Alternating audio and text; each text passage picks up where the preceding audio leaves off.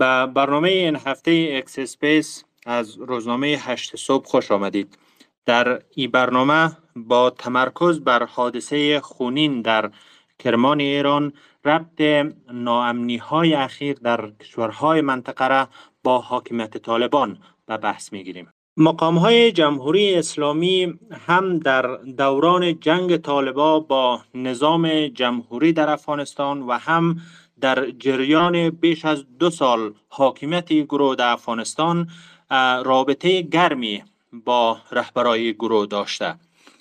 در جریان 20 سال جمهوریت در افغانستان جمهوری اسلامی از هیچ نوع کمکی به طالبا دریغ نکرد و در ایجاد رابطه بین رهبرای طالبان و برخی کشورهای همسو با ایران در منطقه و همچنان در سربازگیری گروه در مدارس اهل سنت در نواحی شرقی ایران کمک کرد.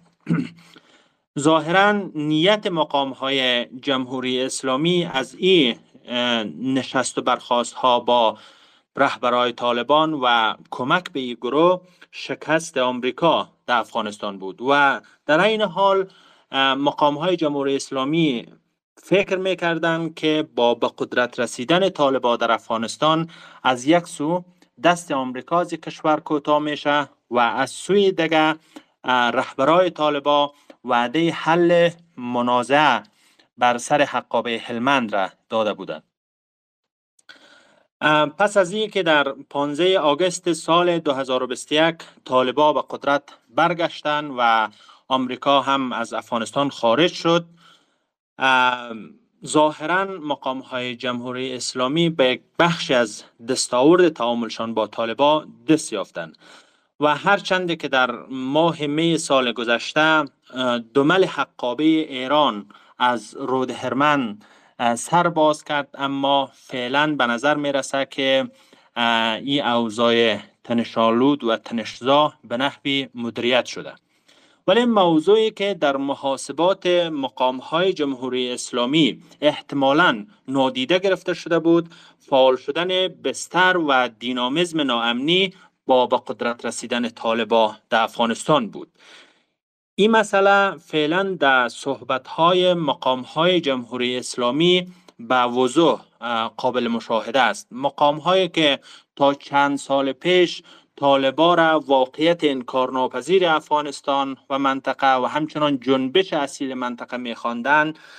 فعلا از اینکه طالبا مثلا حادثه های امنیتی در ایران را تروریستی نمی‌خوانند یا به عرف ها و قواعد دیپلماتیک وقعی نمی‌گذارند براشفته هستند بنوی احتمالا این نکته از دید مقام های جمهوری اسلامی مغفول مانده که طالبا با گروه های مسلح فعال علیه نظام جمهوری اسلامی نقاط مشترک بسیار دارد تا با خود نظام جمهوری اسلامی و مسلما که با قدرت گرفتن طالبان در افغانستان این گروه ها همچنان اعتماد به نفس می‌گیره و فعالیت هایشان علیه جمهوری اسلامی تشدید شده میره واضح است که مثلا جیش العدل نقاط مشترک فراوان با طالبان دارد. در حالی که طالبان و جمهوری اسلامی دو جریانی است که در حال حاضر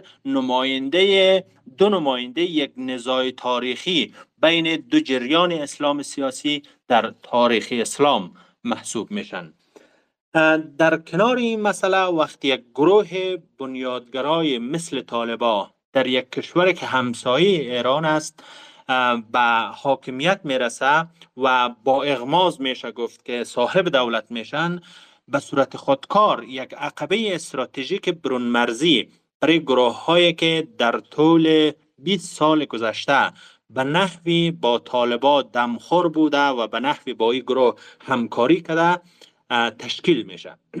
این عقبه استراتژیک می‌تونه چالش های جدی فراراه نظام های بگذاره که در اوایل از به قدرت رسیدن طالبان در افغانستان خوشحال بودن و از خوشحالی سر از پا نمیشناختن. به هر صورت با عنوان مقدمه بحث به تمام رؤوس مطالبی که دوست دارم در برنامه با اونا پرداخته شوه یک اشاره کلی شد و در ادامه بیشتر روی موارد با حضور دو مهمان برنامه بحث خواهیم کرد. مهمانای ما در این Space دکتر سردار محمد رحیمی پژوهشگر ژئوپلیتیک و جناب آقای مهرداد فرهمن تحلیلگر مسائل خاورمیانه هستند. هر دو مهمان را به برنامه خوش آمد میگیم و بحث را با آقای دکتر رحیمی آغاز می‌کنیم. جناب دکتر هرچند که حادثه خونین کرمان ربط مستقیم با طالبا نداره و طالبا این حمله را همچنان محکوم کرده. اما فعال شدن دینامیزم ناامنی در کشورهای منطقه بدون شک به طالبا ربط داره و ربط می‌گیره. هنجارها و قواعد ژئوپلیتیک در زمینه چی میگه؟ بفرمایید. سلام خدمت شما و همه شنوندگان Space و بسیار خوشحال هستیم که در خدمت شما هستیم و از جناب آقای فرهمند هم انشالله خواهیم شنید. در مباحث و من مقدمتا می‌خوایم که چند نکته مبنایی را اشاره بکنم که فکر می‌کنم مرتبط با بحث شما می شود اینها به عنوان عوامل بیثباتی یا تشدید بیثباتی در منطقه ذکر کرد که باز تحولات و اتفاقاتی که در منطقه در حال شکلگیری هست رو هم میشه بهش معنا بده. نخستی هستش که ما در افغانستان منظور در منطقه یا کشوری است که در حاشیه یا در متن سه منطقه جنوب آسیا غرب آسیا و آسیای مرکزی قرار دارد. و به خصوص بعد از در واقع خروج نیروهای بین‌المللی و ناتو از افغانستان ایالات متحده آمریکا از افغانستان تعادل در واقع منطقه به هم می‌خورد یعنی این نکته بسیار مبنایی و اساسی هستش که اگر ما به شگیری افغانستان و بعد تاریخ در واقع تحولات سیاسی افغانستان از اواخر قرن 19 که بر اثر رقابت بازی بزرگ اساسا کشور شکل می‌گیره در دوره امیر عبدالرحمن خان و بعد استرداد استقلال افغانستان در زمان الله خان که باز در پایان جنگ جهانی اول است و گذار در واقع ژئوپلیتیکی بعد از بازی بزرگ و همچنین اشغال افغانستان در دهه در واقع 80 و 80 میلادی بر اثر باز هم یعنی جنگ سرد و در واقع ویژگی هایی که جنگ سرد داره و دیدگاه یک نخبگان سیاسی افغانستان داره که باعث اشغال افغانستان میشه تا دوباره در واقع پایان جنگ سرد و فروپاشی حکومت همسو با اتحاد جماهیر شوروی و آمدن مجاهدین و بعد طالبان تا جمهور... نظام جمهوریت که بر اثر در واقع نگاهی که هژمون قرن 21 ایالات متحده آمریکا به افغانستان داشت و تا سقوط و تا خروج در واقع باز ایالات متحده آمریکا از افغانستان و آمدن دوباره طالبان همه نشان میده که به نوعی ثبات و امنیت افغانستان که به نوعی ثبات و امنیت منطقه‌ای را هم بهش گره خورده برمیگرده به نقشی که قدرت‌های بزرگ در ایجاد تعادل در این منطقه ایفا می‌کنند اما او چیزی که منطقه به او فکر می‌کرد خصوصا در یک دهه دو دهه گذشته این بود که با خروج در واقع ایالات متحده آمریکا یا قدرت هژمون می توانند که یک نظم یا ثبات در واقع سیاسی رو در منطقه با سازوکارهای در واقع منطقه‌ای به وجود بیارن. این به نظر من آغاز مشکل است. یعنی نکته اولی است که پس به نظر من با خروج ایالات متحده آمریکا و آمدن طالبان در قدرت تعادل منطقه‌ای به هم خوردن. دومین مسئله هستش که اساسا خود طالبان زاده بحران منطقه‌ای است. نه اینکه در واقع ما بگیم که طالبان برای منطقه بحران به وجود آورده. البته خب میشه گفت یک رابطه دو سویه وجود داره ولی اساس گبی هستش که منطقه ما یک منطقه بحرانی هست و پدیده های مثل طالبان مثل داعش در خاورمیانه مثل القاعده اینها زاده های در واقع بحران منطقه‌ای هستند که گاه گاه سر در میارن خصوصا اگر رقابت های منطقه‌ای و رقابت های جهانی میره تشدید بکنه یه عوامل خودشان رو نشان بده. بنابراین اساسا پدیده طالبان همین که پیشترم اشاره کردم نوعی پیشترم شما اشاره کردیم که نوعی نگاه خوشبینانه از طرف منطقه که با خروج قدرت هژمون می‌توانند که با سازوکارهای در واقع منطقه‌ای که دارن طالبان رو من حیث یک حکومت در واقع ضعیف در اختیار داشته باشند و بتوانند که اهداف منطقه خود دنبال بکنن بازیگرای منطقه هر کدام. هنوزم در واقع به فکر هستن. بنابراین اساسا طالبان زایده امین نوع نگاه و رفتاری است که بازیگران منطقی به مسئله افغانستان داشتن و بخشی از در واقع ظرفیت های درونی که منطقه ما به لحاظ به عنوان یک منطقه بحران خیز داره به لحاظ شکافایی که اقتصادی است سیاسی است هویتی است قومی است در واقع وجود داره مسئله سومی هستش که یعنی باز در بابت اینکه آیا منطقه ما در واقع بحران را چگونه باش برخورد کرد برخورد خواهد کرد این است که اساسا منطقه ما به لحاظ سازکارهایی که داره توان مدیریت و در واقع ظرفیت حل بحران رو نداره. یعنی یک نکته در واقع باز کلیدی هستش که برای فهم مسائل افغانستان و منطقه به ما کمک می‌کنه که اساسا آیا می توانیم به یک سازوکار منطقه یا راهکار منطقه برای ثبات و امنیت در منطقه دست پیدا بکنیم و تلاش منطقه ماحصلش یا برایندش امنیت منطقه خواهد بود یا بیثباتی بیشتر خواهد بود؟ و پیشفرض ما هستش که نخیر منطقه ما در واقع با سازکارهایی که فعلا داره امکان در واقع ثبات رو یا امکان کاهش بحران رو نداره بلکه هر نوع اقدامی که منطقه انجام خواهد داد در موضوع افغانستان یا در حول و موضوع افغانستان چه در آسیای مرکزی چه در آسیای غربی چه در جنوب آسیا باعث تشدید بحران و بی‌ثباتی در منطقه میشه که باز به دلایل از خواهیم پرداخت.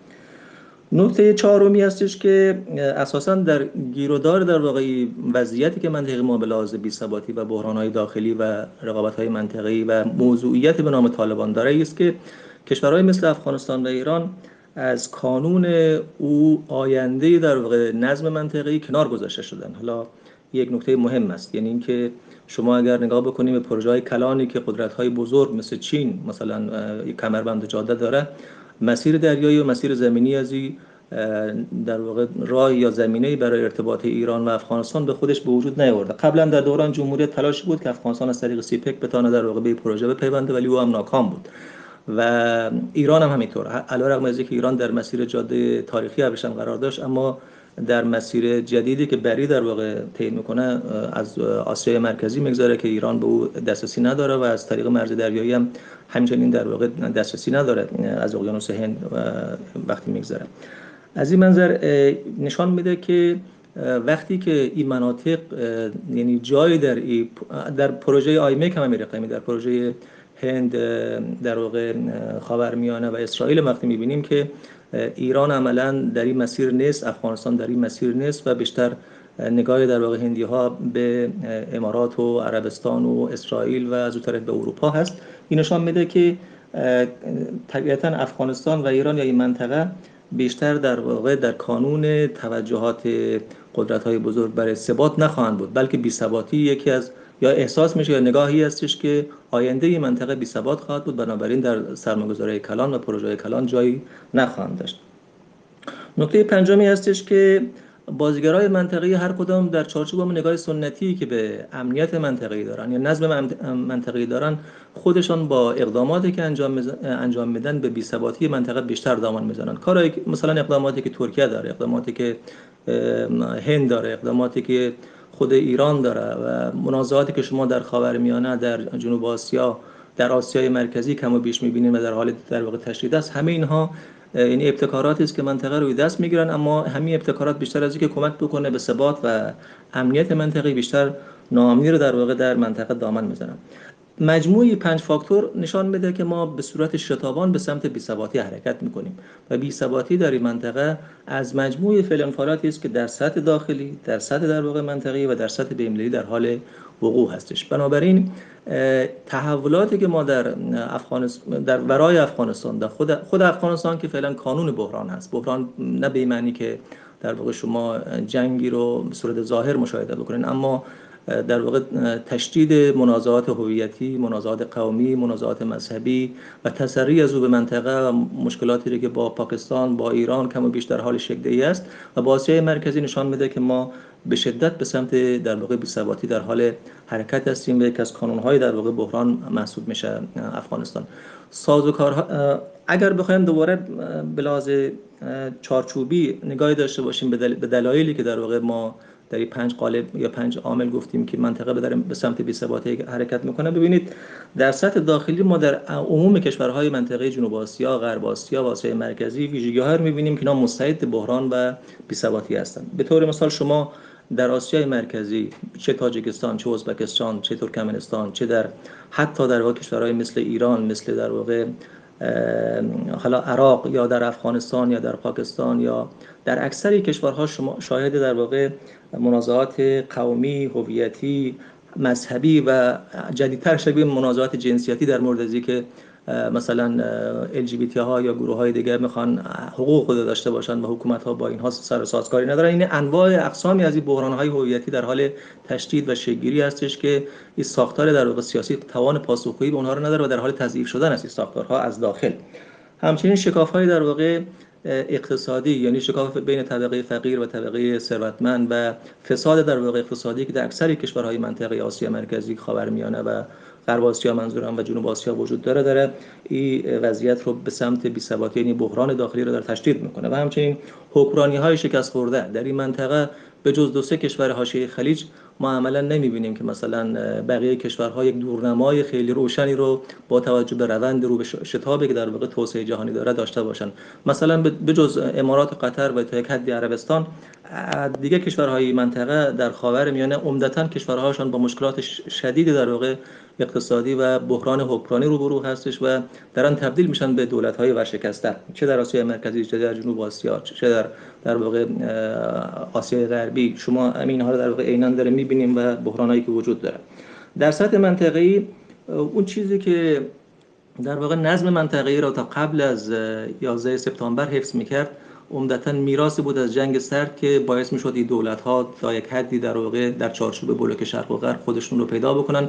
اما با فروپاشی شورای پایان جنگ سرد و بعد خصوصا در اواخر خروج ایالات متحده آمریکا از منطقه عملا منطقه این پاندول در واقع منطقه به سمت نوسان شدید و بی‌ثباتی در, در حال حرکت هستش و منطقه داره یک مسیر بحرانی رو در واقع طی می‌کنه.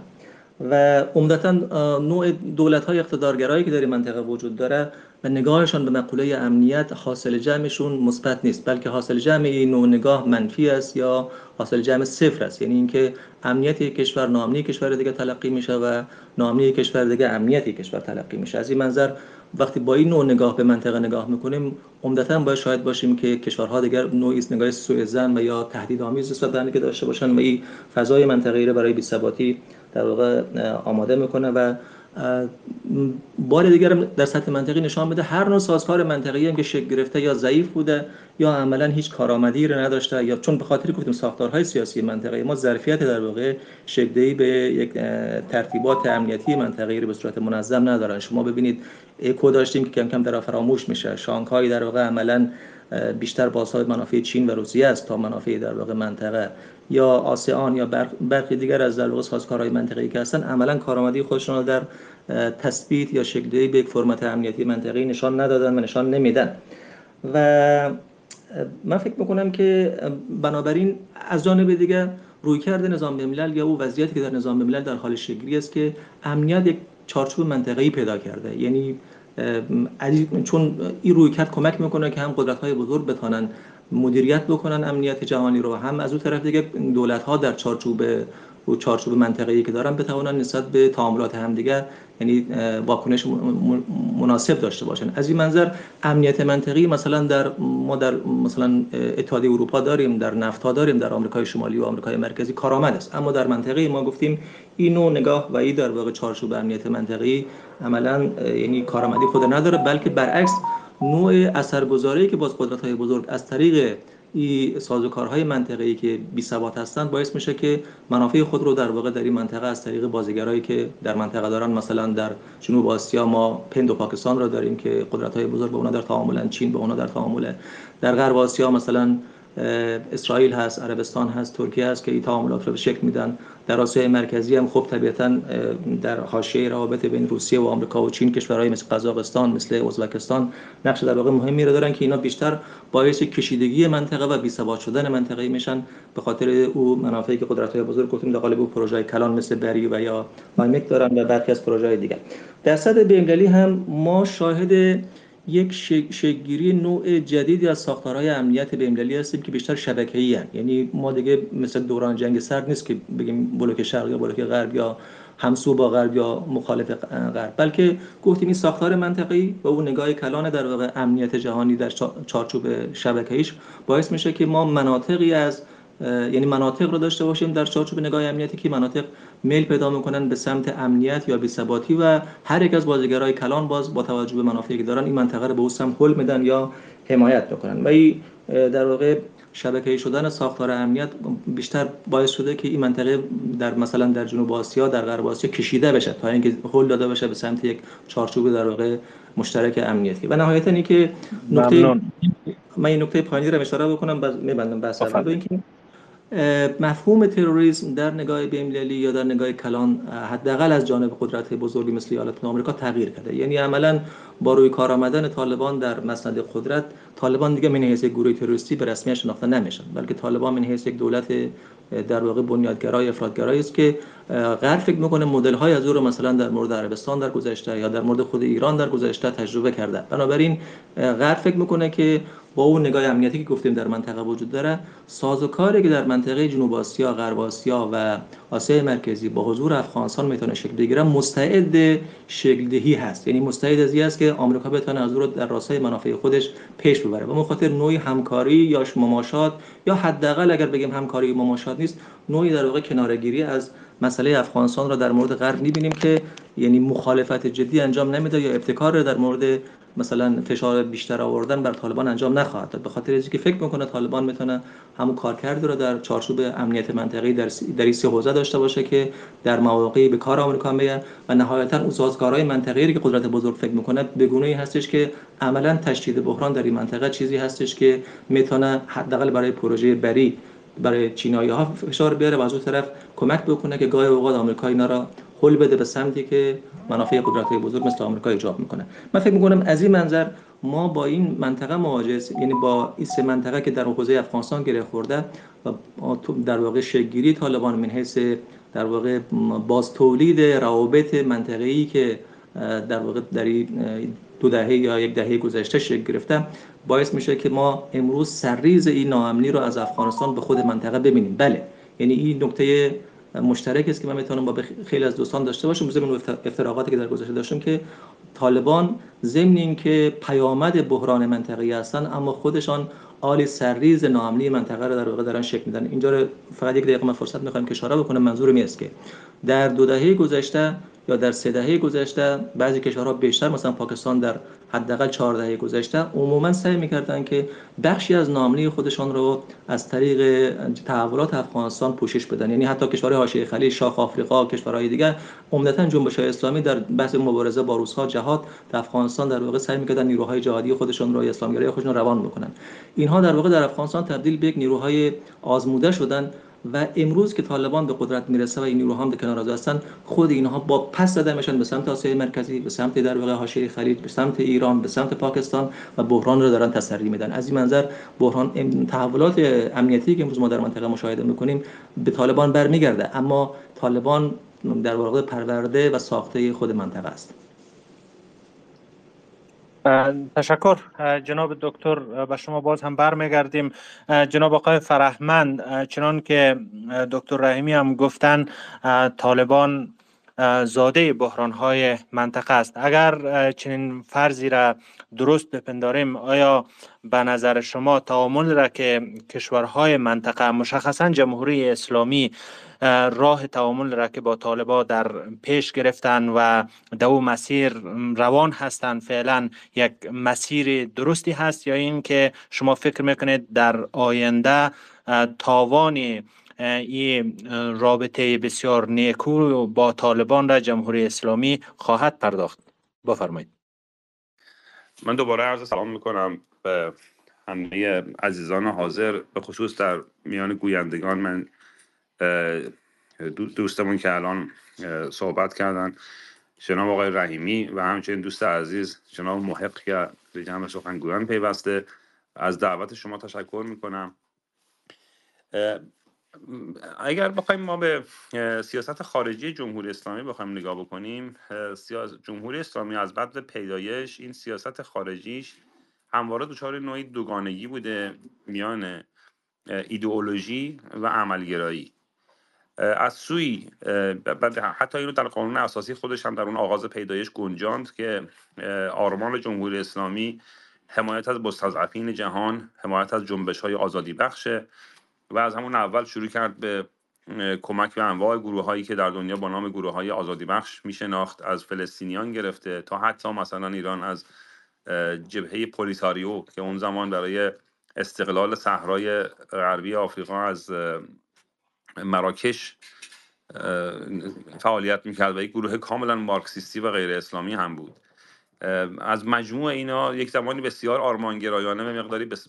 چون در آغاز در واقع زمانی که هنوز جمهوری اسلامی تفلی بود و دولت مردان و سیاستگذاران جمهوری اسلامی افرادی بودن کاملا تازه کار و ناآشنا با عرصه سیاست جهانی خیلی اون زمان به شکل ماجراجویانه هم شروع کردن از انواع اقسام گروه ها در همه جای دنیا از همسایگان خودشون گرفته تا حتی نمی‌دونم آمریکای لاتین شروع کردن به حمایت کردن. و بعد کم کم که با سازوکار بین المللی آشنا شدن یک مقداری در این سیاست شروع کردن به تعدیل و به تدریج به سمت عملگرایی هم کشیده شدن که این سیاست این دوگانگی ایدئولوژی و عملگرایی همیشه بر سیاست خارجی جمهوری اسلامی سایه انداخته که مصداقهایی فراوانی داره. مثلا شما می‌تونید ببینید که در ایران مثلا در خصوص در به جای حمایت از جمهوری آذربایجان که کشوری است با اکثریت شیعی و پاره از ایران بوده در بخش عمده تاریخ خودش از ارمنی ها حمایت کرد ارمنی های مسیحی ایران هیچ وقت مثلا از چچن های مسلمان حمایت نکرد. ایران از اوغورهای چین حمایت نکرد با وجود مسلمان بودنشون در برابر یک دولت مارکسیستی. و نمونه های متعددی وجود داره. ولی همه اینها رو میشه نشست و تفسیر کرد و که چرا جمهوری اسلامی این گونه رفتار کرده و چرا دست به چنین انتخاب های عملگرایانه ای زده.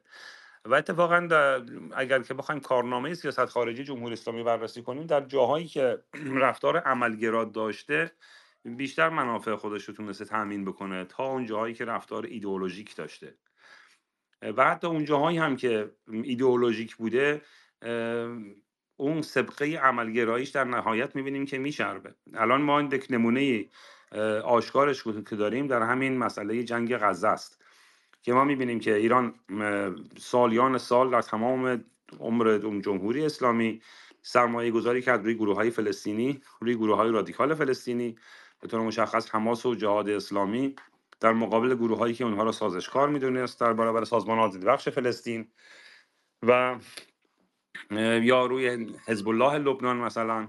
و الان که در عرضه جنگ جریان داره میان حماس و اسرائیل ایران که انتظار می‌رفت که شاید همین هایی که ازشون حمایت می‌کرد انتظار داشتن که ایران اینجا بیاد به کمک مستقیم اونها بشتابه.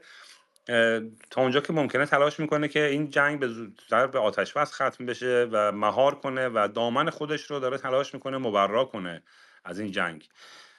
و مشخص شده که در واقع ایران اگر که از حماس و جهاد اسلامی و حزب الله پشتیبانی کرده سرمایه گذاری های مالی و نظامی و معنوی کرده روی اینها هدف قاییش عملگرایانه بوده. یعنی اینها رو بیشتر برای این خواسته که امنیت خودش رو تامین بکنه.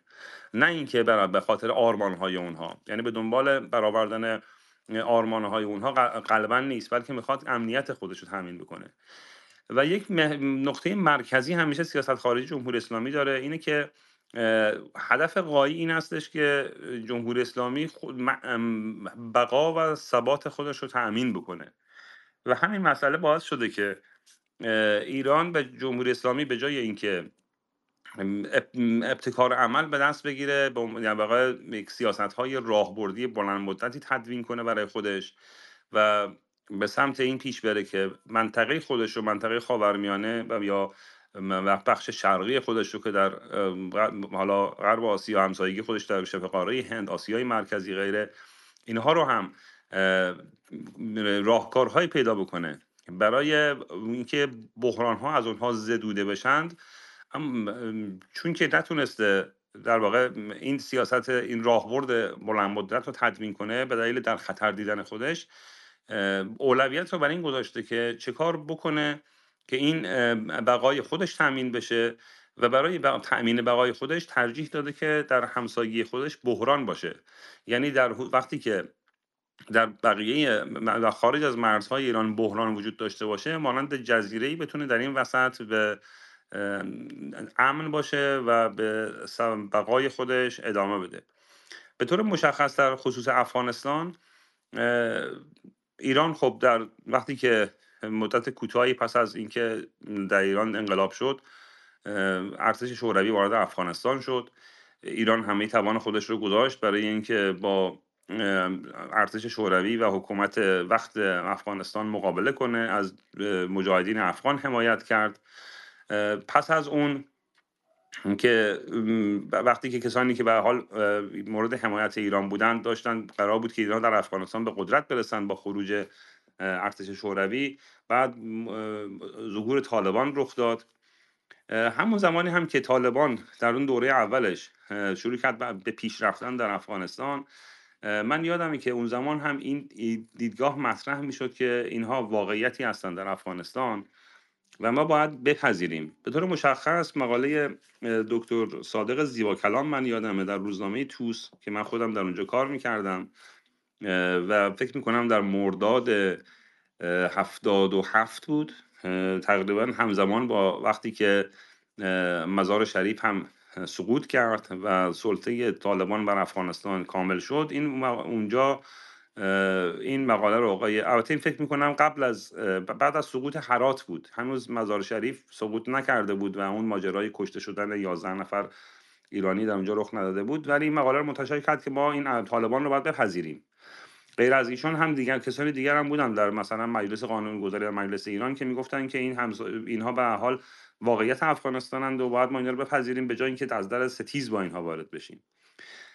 ولی خب اون رفت با این دلیل که تقریبا این کل نظم بین در مخالفت با اینها بود و آشکار بود که اینها رو آمریکا تحمل نخواهد کرد. یعنی در همون چند سالی هم که طالبان بودن تا اینکه آمریکا حمله کرد ما وقتی از بیرون نگاه می کردیم همیشه این حس رو داشتیم که این دولت مستعجله. چون همون وقت هم اگر به خاطر داشته باشید هر از گاهی آمریکایی ها موشک می‌دادن به جاهایی از افغانستان. مواضعی رو بمباران می‌کردن و هر روز در رسانه های جهان صحبت از این بود که بالاخره آمریکا میاد و کار اینها رو یکسره می‌کنه. حتی در دوران کلینتون این بحث مطرح بود که آمریکا وارد عمل خواهد شد در افغانستان و خیلی کسی دل نمسته بود به تداوم حاکمیت طالبان بر افغانستان. تا بعد که آمریکایی ها آمدند از اون به بعد برای ایران به خاطر اینکه ایران هر گونه حضور آمریکایی ها رو در پشت مرزهای خودش خطری برای موجودیتش می‌بینه. جمهوری اسلامی حضور آمریکا در پشت مرزهای خودش خطری برای موجودیتش می‌دونه و حاضر با هر کسی به هر کسی که حضور آمریکایی ها رو تهدید می‌کنه کمک بکنه. و در افغانستان هم دیگه از وقتی که بعد از حمله آمریکایی ها و اینکه دوباره حکومت تازه در افغانستان تشکیل شد آقای کرزی سر کار آمد تنها نیرویی که اونجا همچنان با آمریکایی ها مقابله می‌کرد خب طبیعتا طالبان بودند و آشکار و نهان همیشه یک گزارش های هم می‌رسید که از تماس های پنهانی میان ایران و طالبان نمی‌دونم آمریکایی ها بارها آمدن سلاح هایی رو آمدن نشون دادن که اینا سلاح هایی که از ایران رفته و طالبان با اونها داره با آمریکایی ها میجنگه و سرانجام اینا بیشتر از عیان شد و از پس پرده بیرون افتاد و در نهایت هم که خب دو سال پیش دو مرتبه طالبان بر افغانستان حاکم شدن. ولی این بار تفاوتی که داره اینه که دیگه مانند قبل چشماندازی از اینکه یک ائتلاف قدرتمند بین‌المللی تشکیل بشه و بیاد به حکومت طالبان پایان بده دیده نمیشه. و از سوی دیگه باز هم توانی هم در میان مخالفین کنونی طالبان در افغانستان دیده نمیشه. یعنی هیچ گروهی نیروی درش این پتانسیل و این توان دیده نمیشه که بتونه بدون کمک مستقیم خارجی بیاد و این حکومت طالبان رو سرنگون کنه. بنابراین باید این واقعیت رو پذیرفت. و از این جهت میشه درک کرد موضع جمهوری اسلامی رو در این مماشات با طالبان. من نمی‌دونم که حالا اینکه اصطلاح این رو به کار ببریم که رابطه نیکویی میان جمهوری اسلامی و طالبان هست. نمی‌دونم تا شاید دقیقه. آیا این رابطه نیکوست یا این رابطه اثر مسلحت و اثر مماشاته. ولی به حال دو همسایه هستند که نمی‌تونه ایران طالبان رو نادیده بگیره و نمی‌تونه از باهاش از در ستیز وارد بشه. درسته که طالبان توان نظامی در حد ایران رو ندارند. ولی هیچ وقت جمهوری اسلامی دنبال این نخواهد رفت که بخواد با طالبان وارد مقابله نظامی مثلا بشه. حتی اون زمانی هم که در مزار شریف اون خبرنگار و ده نفر دیگه که دیپلمات بودند معرفی شدن اون زمان به عنوان دیپلمات معرفی شدن. اون 11 نفر در مزار شریف کشته شدن و افکار عمومی بسیار در ایران برانگیخته شد. اون وقت کسانی من صحبت سال 77 رو دارم می‌کنم مرداد 77 یا اسد 77 خیلی ها اون وقت خواهان این بودن که ایران بره و به طالبان حمله کنه نیروی نظامی وارد افغانستان بکنه. خب به حال به نظر هم کار سهلی می آمد. چون که دیگه این ارتش صدام و عراق و اینا نبود که نمی‌دونم نیروی هوایی قوی داشته باشه و ارتش قوی داشته باشه و از این برم ایران توان نظامیش بالا بود. می‌گفتن خب می‌تونه مثلا اصلا بره چرا ایران نمیره؟ هرات رو بگیره. شاید به نظر خیلی سهل می آمد. ولی همون زمان هم اوغلای قوم مانع از این شدن که ایران وارد درگیری بشه. چون به حال جایی که ارتش آمریکا با اون عظمتش رفت و درش گیر کرد دیگه مشخص بود که بر سر دخالت نظامی ایران همچه خواهد آمد. و در نتیجه الان هم همون تفکر هست. یعنی یک مقداری زیادی این مماشاتی که ایران با طالبان در افغانستان داره ناشی از نوعی در واقع شاید بشه گفت خردورزی نوعی عملگرایی و اینی که راه دیگری نداره و بنابراین وقتی که نمی‌تونه این طالبان رو از افغانستان حذف بکنه و باید باش مماشات بکنه چه بهتر که باهاش به نوعی از در تعامل وارد بشه. مرزهای شکننده ایران داره با افغانستان یعنی در واقع میشه گفت گل گشادترین و کم کنترل ترین مرزهایی که ایران داره مرزهای شرقیشه. و به راحتی این مرزها قابل ناامن شدن به راحتی امکان این هستش که هر نوع تردد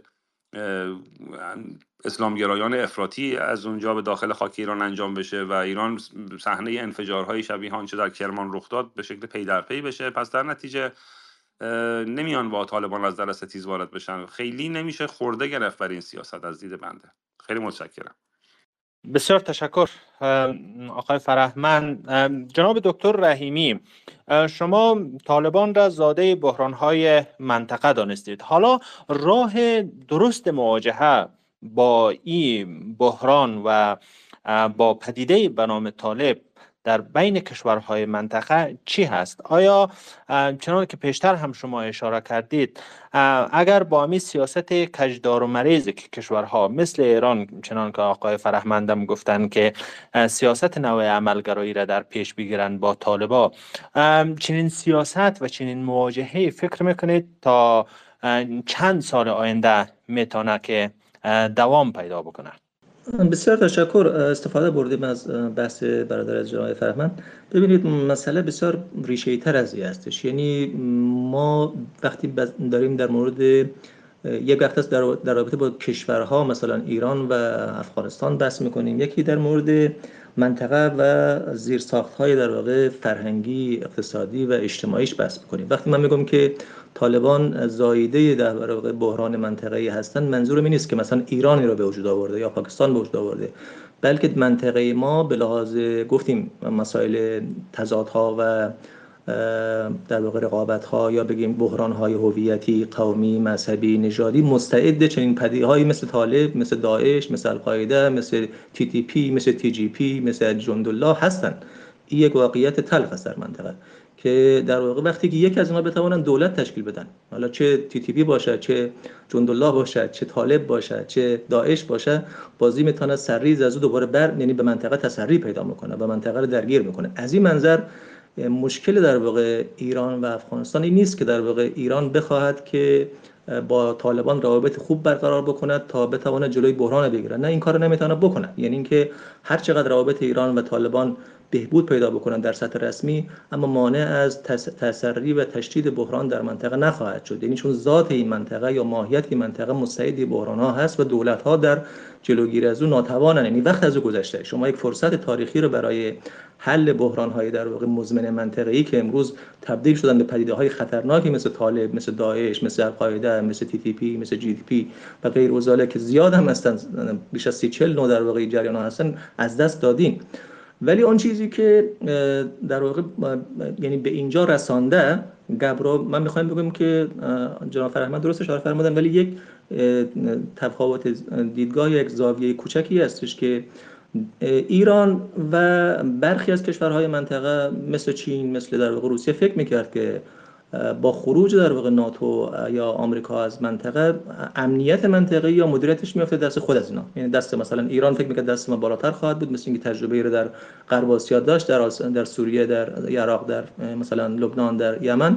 فکر می‌کرد که در افغانستان هم هنوز فکر می‌کنه که می‌تونه از طریق در واقع طالبان با توجه به روابطی که ایجاد کرد البته روابطش در برخی از عرصه ها و برخی از در واقع رهبرای طالبان در سطوح عالی بسیار عمیق هم هستش. این روابط بسیار نزدیک اقتصادی و حتی در خود دفتر ملا هیبت الله روابط بسیار نزدیک به استخباراتی و روابط بسیار عمیق دارن.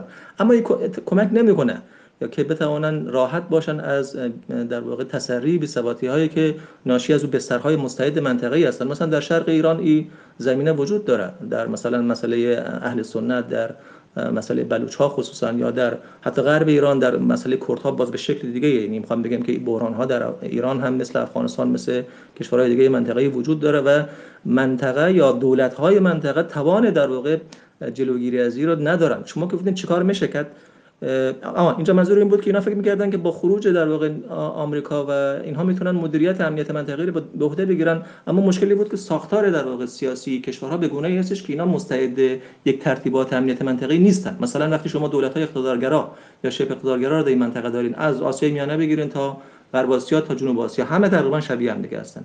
اینا اصلا گفتم وقتی امنیتشان رو با رویکرد رئالیستی ناامنی طرف مقابل تصور می‌کنن و سوء ها و در واقع نگرش های تهدیدی به هم دیگه دارن اینا نمی‌تونن یک ساختار امنیت منطقی به وجود بیارن. و مخاطرم از ابتدا در واقع رویکرد با شکست مواجه بود.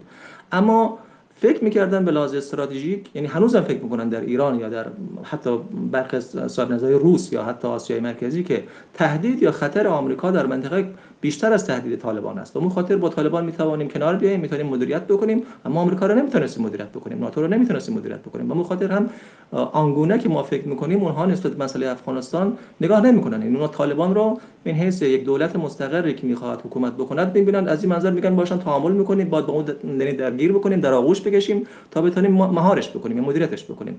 ولی گپی هستش که ما فکر یعنی اندیشه ما یا برخی از دوستای دیگه ای هستش که نه بسترهایی از بی‌ثباتی در منطقه ما وجود داره که طالبان در واقع به اینا ریشه داره یا با اینا گره خورده و این چه در آغوش کشیدن طالبان چه در واقع یعنی در آغوش کشیدن طالبان مهار بحران نخواهد بود. به خاطر اینکه خود طالبان هم توانایی مهار در واقع بی‌ثباتی را ندارن. یعنی شما فکر می‌کنین که آیا طالبان نمی‌خوان که مثلا بخشی از می مطالبات رو که پاکستانی ها دارن ایرانی ها دارن روس ها دارن آسیایی میانه دارن جواب بدن؟ می‌خوان اما نمی‌توانن به خاطر اینکه ماهیتا به اینا گره خوردن. یعنی ماهیت خود طالبان هم یه چیز است که این, این گروه ها در واقع به وجود میه و زاده شده.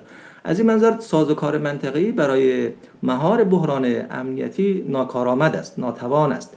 ولی اینکه بگیم که چه کار می‌توانست مثلا بکنه منطقه من فکر من دیدگاه اینجا تفاوتشی هستش که ما الان مثلا در مورد حداقل ایران می‌بینیم که ایران روابط خودش رو تلاش داره قمار بزرگ بزنه. قمار بزرگ این که مثلا پشتون ها رو مثل حوسی ها مثل نمی‌دونم حزب الله یا مثل حتی به یک شکل ضعیفتری جهاد اسلامی و در واقع حماس بتونه که بازوهای در واقع محور مقاومت در منطقه تبدیل کنه. اما من فکر می‌کنم که یک مقداری یعنی جرنمه یک مقداری در واقع به نظر من خوشبینانه است یا خوشخیالانه است. به نظر من آن چیزی که پاشنه آشیل ایران خواهد بود در آینده شرق ایران یعنی دقیقا طالبان و افغانستان است. نه در واقع غرب ایران یا غرب آسیا که عمدتا مهار و توانایی در واقع بازی با او را داشته در طول 15 سال 20 سال نشان داده. اما در مورد شرق در واقع خودش یا در مورد افغانستان با توجه به او ویژگی های مذهبی قومی و او نگاه تاریخی که در واقع در رابطه کشور وجود داشته یک پاشنه آشیل برای ایران محسوب خواهد شد. ایرانیا فکر می‌کردن و فکر می‌کنن الان که با تعامل با پشتون ها من حیث قدرت مسلط در افغانستان و مهار تاجیک ها هزاره ها و حالا یک تایکردی ازبک ها می‌توانند که با طالبان یک اطمینان رو به وجود برن. اما این اطمینان با دلیل از یک سابقه تهدیدی تاریخی بین دو, دو کشور وجود داره فکر نمی کنم که به زودی در واقع مرتفع باشه. با مخاطر هم آن چیزی که ما فکر می‌کنیم هستش که اگر در واقع ایران ب... می توانست این توازن رو یا تعادل رو در رابط خودش با تاج... با تاجیک ها با هزاره ها حفظ می‌کرد نسبت به پشتون ها و یا این میال بتونه حفظ بکنه یک مقداری می‌تونه معادله یعنی قابل معادله تا یک حدی برای ایجاد بشه که تهدیدی که در واقع برای خود افغانستان و برای آینده منطقه است کمتر بشه. البته می توانیم تصور زیری بکنیم که منجر به ممکنه بی مثل جنگ داخلی در افغانستان بشه.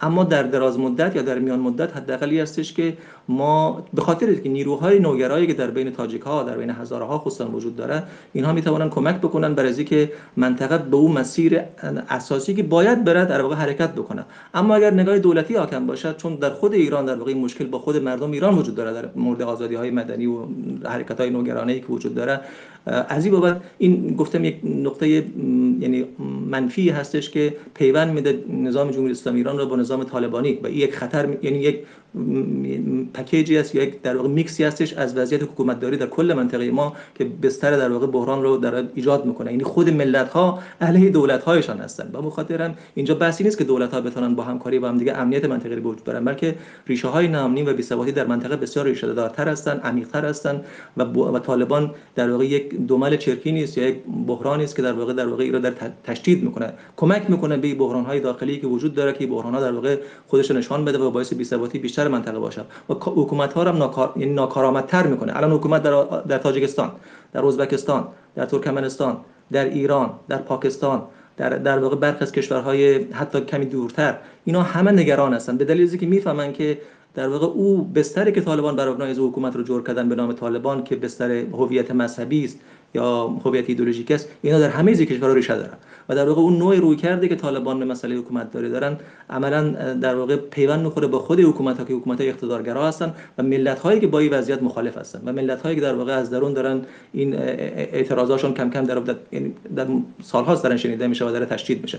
از این بابت من فکر می‌کنم که یعنی اون چیزی که اشاره کردم که منطقه به صورت پرشتاب داره به سمت بی ثباتی حرکت می‌کنه و قدرت های جهانی در واقع گفتم با توجه به رویکرد کلانی که مسائل در واقع کریدورهای انرژی دارن مسائل چشمانداز آینده توسعه دارن این منطقه را سیاه‌چاله های امنیتی تعریف کردن که این یک مقدار خطرناک است. ایران تلاش می‌کنه که با در واقع ابزارهای نظامی یا ابزارهای سخت قدرت بتونه که تا یک حدی مثلا با بحرانی که در بین اسرائیل و حماس به وجود آمد بتونه یک ترمزی بکشه برای روند و تحول. اما اینکه چقدر می‌تونه ایران در واقع حفظ بکنه ما همون دو ماه پیش گفتم که فکر نکنم که توان زیر داشته باشه که مانع از در واقع حرکت ها در سطح منطقه‌ای و در سطح کلام بشه. از او بابت من فکر می‌کنم که مسئله بین اگر خواستر بین افغانستان و ایران رو بیان بکنیم اگر استراتژی ایران هنوز هم مقدار تعدیل شود کمک می‌کنه که حداقل در میان مدت و دراز مدت ما یک چشم انداز روشن داشته باشیم. اما در کوتاه مدت من فکر می‌کنم که یعنی روابط ایران و افغانستان در مسیر رفته که نه ایران راه بازگشت داره و نه در واقع طالبان می‌تونه که قولی یا تعهد به ایران برای کاهش بی‌ثباتی در منطقه بده. تشکر جناب دکتر. قبل از اینکه به دوست ما آقای احسانی بریم و مشخصا درباره حمله که در کرمان صورت گرفت ازشان بشنویم از برمیگردیم به آقای فرهمند. جناب آقای فرهمند شما گفتید که سیاست خارجی عملگرایان جمهوری اسلامی در تعامل با طالبا را نمی‌تونیم خیلی زیاد برش خورده بگیریم. چون جمهوری اسلامی فکر می‌کنه که در واقع بقایش در پذیرفتن واقعیت به نام طالبان در همسایه شرقیش هست. اما من می‌خوایم یک نکته را اشاره بکنم که در واقع ثابت می‌کنه که جمهوری اسلامی در تعامل با طالبا در واقع با سر و باطلاق فرو میره و حرکت می‌کنن. نکته این که طالبا به صورت مشخص با گروه های فعال در نواحی شرقی ایران مثلا جیش العدل نقاط مشترک فراوانی داره. و این گروه ها می‌تونن به عنوان یک عقبه استراتژیک برون مرزی از افغانستان تحت حاکمیت طالبا در مبارزاتشان و در جنگهایشان علیه نظام جمهوری اسلامی استفاده بکنن. بنابراین وقت شما میگین که جمهوری اسلامی و مقام های جمهوری اسلامی در تعامل با طالبا در واقع بقای خودش را تضمین می‌کنه. آیا فکر نمی‌کنید که با فعال شدن مثلا جیش العدل و گروه های نظیر از و ناسیونالیزم بلوچ در نواحی شرقی ایران در سیستان و بلوچستان می‌تونه یک خطر جدیتر از طالبا برای بقای جمهوری اسلامی باشه. بفرمایید جناب آقای فرهمن خب اینکه شما میفرمایید در صورتی رخ خواهد داد که ایران از در ستیز با طالبان وارد بشه. یعنی در صورتی که ایران در ستیز با طالبان وارد بشه طالبان ابزارهایی داره. من کاملا موافقم با جناب رحیمی از جهت از دید اینکه پاشنه آشیل ایران در شرقشه بیشتر تو در غربش باشه. جغرافیای ایران اساسا شما اگه بهش نگاه بکنید وزن ایران بیشتر روی سمت غربشه تا بر روی در سمت شرقش. سرمایه گذاری نظامی ایران همیشه روی مناطق غربی و شمالیش بوده. این از زمان شاه همینطور بوده. استراتژی نظامی ایران این بوده که ایران خودش رو همیشه در زمان شاه که خطر رو در سمت شمال و شوروی می‌دیده در عراق می‌دیده. بعد از انقلاب هم همینطور در خطر رو در غرب می‌دیده در جنوب می‌دیده. یعنی قسمتی که می‌دیده که خطر ممکن متوجهش بشه در مناطق غربی و جنوبیش بوده. بنابراین توان نظامی خودش رو متوجه مناطق غربی و جنوبیش کرده و روی مناطق شرقی خیلی اولویت قائل نبوده. در نتیجه از لحاظ نظامی ایران بخش ضعیفش مرزهای شرقیشه. امنیت ایران به راحتی از سمت مرزهای شرقی تهدید میشه و جغرافی های دشواری هم داره مناطق شرقی ایران مناطق صحرایی و از لحاظ بافت جمعیتی مناطقی است که قبایل بلوچ هستند در مرز خراسان هم همینطور اون پیوستگی هایی که بین دو سوی مرز وجود داره. ساختاری که هست اینه که بسیار آسیب پذیر ایران از سمت شرق. اما برای اینکه این آسیب رو از خودش دور کنه و امنیت خودش رو تامین بکنه بهتر این دیده که با طالبان از در مسالمت مماشات وارد بشه. چرا که از در ستیز اگر وارد بشه کاملا همین اتفاقی که شما میگید خواهد افتاد. یکی از گروه هایی که می‌تونه از افغانستان رو پایگاه خودش بکنه برای اینکه بیشتر خطر امنیتی متوجه ایران بکنه همین جیش العدل. می‌تونه گروه های دیگری به وجود بیاد من در مناطق مرزی ایران و افغانستان مناطق سنی مذهبه. در اونجاها امکان و از لحاظ تعصب دینی هم مناطق سنی مذهب یعنی اهل سنت شرق ایران متعصبتر هستند از لحاظ دینی تا اهل سنت مثلا کردستان. و زمینه برای افرادگرایی اسلامی در اهل سنت شرق قوی تا در اهل سنت غرب. اینها وضعیت رو ایران بسیار دشوار می‌کنه. گذشته از اون در همین دو سال اخیر که طالبان در افغانستان به قدرت رسیدن یک موج تازه از مهاجرت مردم افغانستان به ایران بوده که الان درباره رقمش خیلی رقم های بالایی گفته میشه. که من نمی‌دونم تا چند درازش واقعیت داره حتی صحبت از 7 8 میلیون میشه که من فکر می‌کنم اقراق‌آمیزه ولی به هر حال مشخصه که این موج از اون موجی که بعد از انقلاب و بعد از ورود ارتش شوروی و افغانستان رخ داد و اون زمان تا دو نیم سه میلیون نفر هم گفته می‌شد که از افغانستان به ایران آمدن الان تعداد خیلی بیشتره. اصلا کاملا مشهوده. یعنی من که خب در ایران نیستم ولی با دوستان که در ایران و در تهران مثلا صحبت می‌کنند از مناطقی در حاشیه تهران صحبت می‌کنن که جمعیت کاملا اهل افغانستانن. یا در اونجاها اساسا به ایرانی ها مثلا خانه اجاره نمیدن فقط به افغان ها خانه اجاره میدن. یعنی از لحاظ جمعیتی یک جمعیت چشمگیر از مهاجران افغانستان وارد ایران شدن. باز هم فرق میان این مهاجران و مهاجرانی که چهل سال پیش وارد ایران شدن این هستش که در اون زمان عمدتا بیشتر از همه بیشترین تعداد مهاجران از هزاره های شیعه مذهب بودند و البته از دیگر اقوام افغانستان هم به ایران مهاجر وارد شد و از اهل سنت هم وارد شد ولی خب هزاره ها خیلی شمارشون چشمگیرتر بود. و ما خیلی کم داشتیم از پشتوها از پشتونها که به ایران وارد بشن. اساسا پشتون مقصد مهاجرتی پشتونها بیشتر پاکستان بود. اما حالا بخش زیادی از این جمعیت مهاجر افغان که به ایران وارد شده از پشتونها هستند. و خیلی از اینها حتی به نوعی با طالبان هم به گفته خودشون مشکلی هم ندارن خیلی تعاطف دارن با طالبان و به دلال اقتصادی مثلا به ایران مهاجرت کردن یا آمدن که از ایران به سمت مثلا به کشورهای غربی مهاجرت بکنند. اینها همشون اهرام هایی هستن که ایران رو در واقع وضعیت رو آسیب پذیر می‌کنن.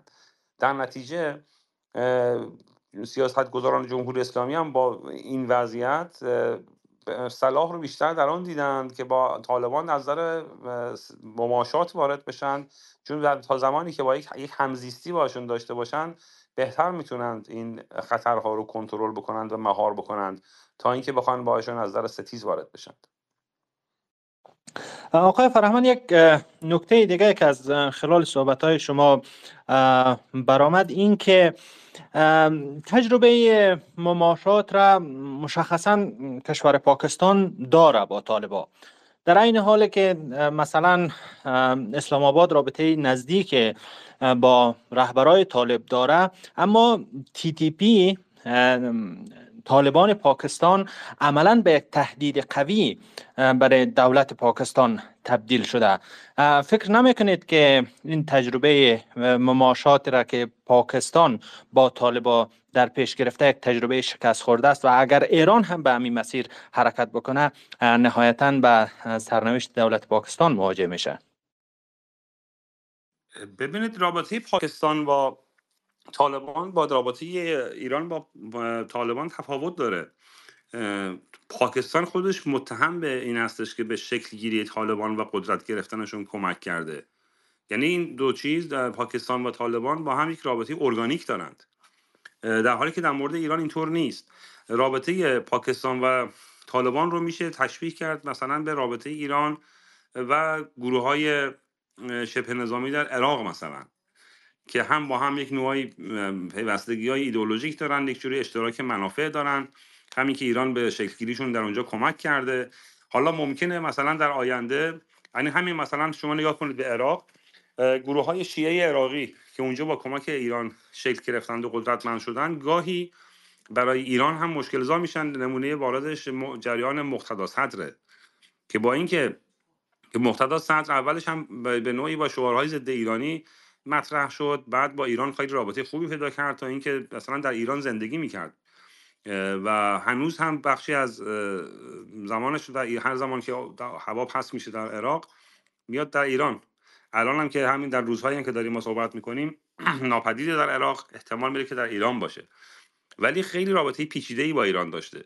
یعنی در یک زمانهایی با ایران سرشاخ شده. حتی به رفته به سمت رقبای ایران در منطقه با عربستان رابطه خوب ایجاد کرده یک جاهایی درست برعکس شده. یعنی این رابطه پیچیده ای همیشه با ایران داشته. این و این ریسک همیشه هست که اگر همین گروه های عراقی که ایران با ازشون حمایت کرده زمانی هم اسباب دردسر به ایران بشن کما اینکه نشانه هایی هم از ظهور کرده. رابطه پاکستان با طالبان هم شبیه به همین رابطه ایران با گروه های شیعه عراقیه. یعنی خود پاکستان به شکل گیری اینها کمک کرده و در ممکنه این هم زمانی اونا براش مشکل آفرین بشن که خب به حال محاسبه این ریسک و این خطر رو هم باید بکنه و راهکارهای تدبیرش هم باید پیدا بکنه. ولی این خیلی فرق می‌کنه با رابطه ایران با طالبان. یعنی ایران با طالبان پاکستان با, با طالبان مماشات نمی‌تونیم بگیم داشته. بلکه اینها با هم در یک ائتلاف و اتحادی داشتن. رابطه ارگانیک و اندامواری با هم دیگه داشتن و حالا ممکنه در این رابطه انداموار گاهی مشکلی پیش بیاد که خب تدبیرش هم اونا خودشون می‌کنن ایران ولی موضوع متفاوت ایران در یک وضعیت تدافعی وجود داره قرار داره نسبت به طالبان. یعنی خودش رو باید یک جوری از شر اینها حفظ بکنه و بهترین راه محافظت خودش در برابر این شر رو مماشات دیده. تشکر جناب آقای فرهمن از دوست ما آقای حسین احسانی به صورت مشخص میایم درباره حادثه کرمان و نقشه که طالبا به صورت مستقیم یا غیر مستقیم در این حمله داشته میشنویم. آقای احسانی بفرمایید. سلام سلام خدمت همه دوستان. دکتر ابراهیمی استاد عزیز من آقای فرهمن و دکتر سیب محق. در رابطه با موضوع به مشخص وقتی که ما ببینیم پیشتر آقای فرهمند اشاره کردن گفتن که مماشات. ببینید روی کرده ایران نسبت به افغانستان بعد از یک بعد از توافقات با ملا منصور از سال 2012 به این طرف یک سری جلساتی رو در تهران تشکیل دادن. اینها به شدن که بیاین گزینه های خودشان را یعنی گزینه هایی که در داخل افغانستان داشتن از مبارزه با تروریسم تبدیل کنند به مهار تروریسم که ایرا چندین بار سفرهای مختلف سفرهای مختلف ایران در داخل افغانستان تحت عنوان اشراف اطلاعاتی یا اشراف استخباراتی بر سر طالبان عنوان می‌کردند و این اشراف استخباراتی یا اشراف اطلاعاتی توانست که ایران را به فرادستی برسانه حداقل قبل از سقوط تا بتواند رخنه های را در داخل طالبان ایجاد کند و بر اساس همین رخنه ها جایگذاری های را بتواند داشته باشد در فضای آینده افغانستان. خب این جایگذاری ها رو می‌تونیم ببینیم. مثلا تشکیل شورای هلمند یکی از عمده ترین کارهای مهم ایران یا سپاه پاسداران در داخل افغانستان بود. یعنی سرمایه گذاری کردن بیش از حد بر سر ملا شیرین ملا فاضل و در در داخل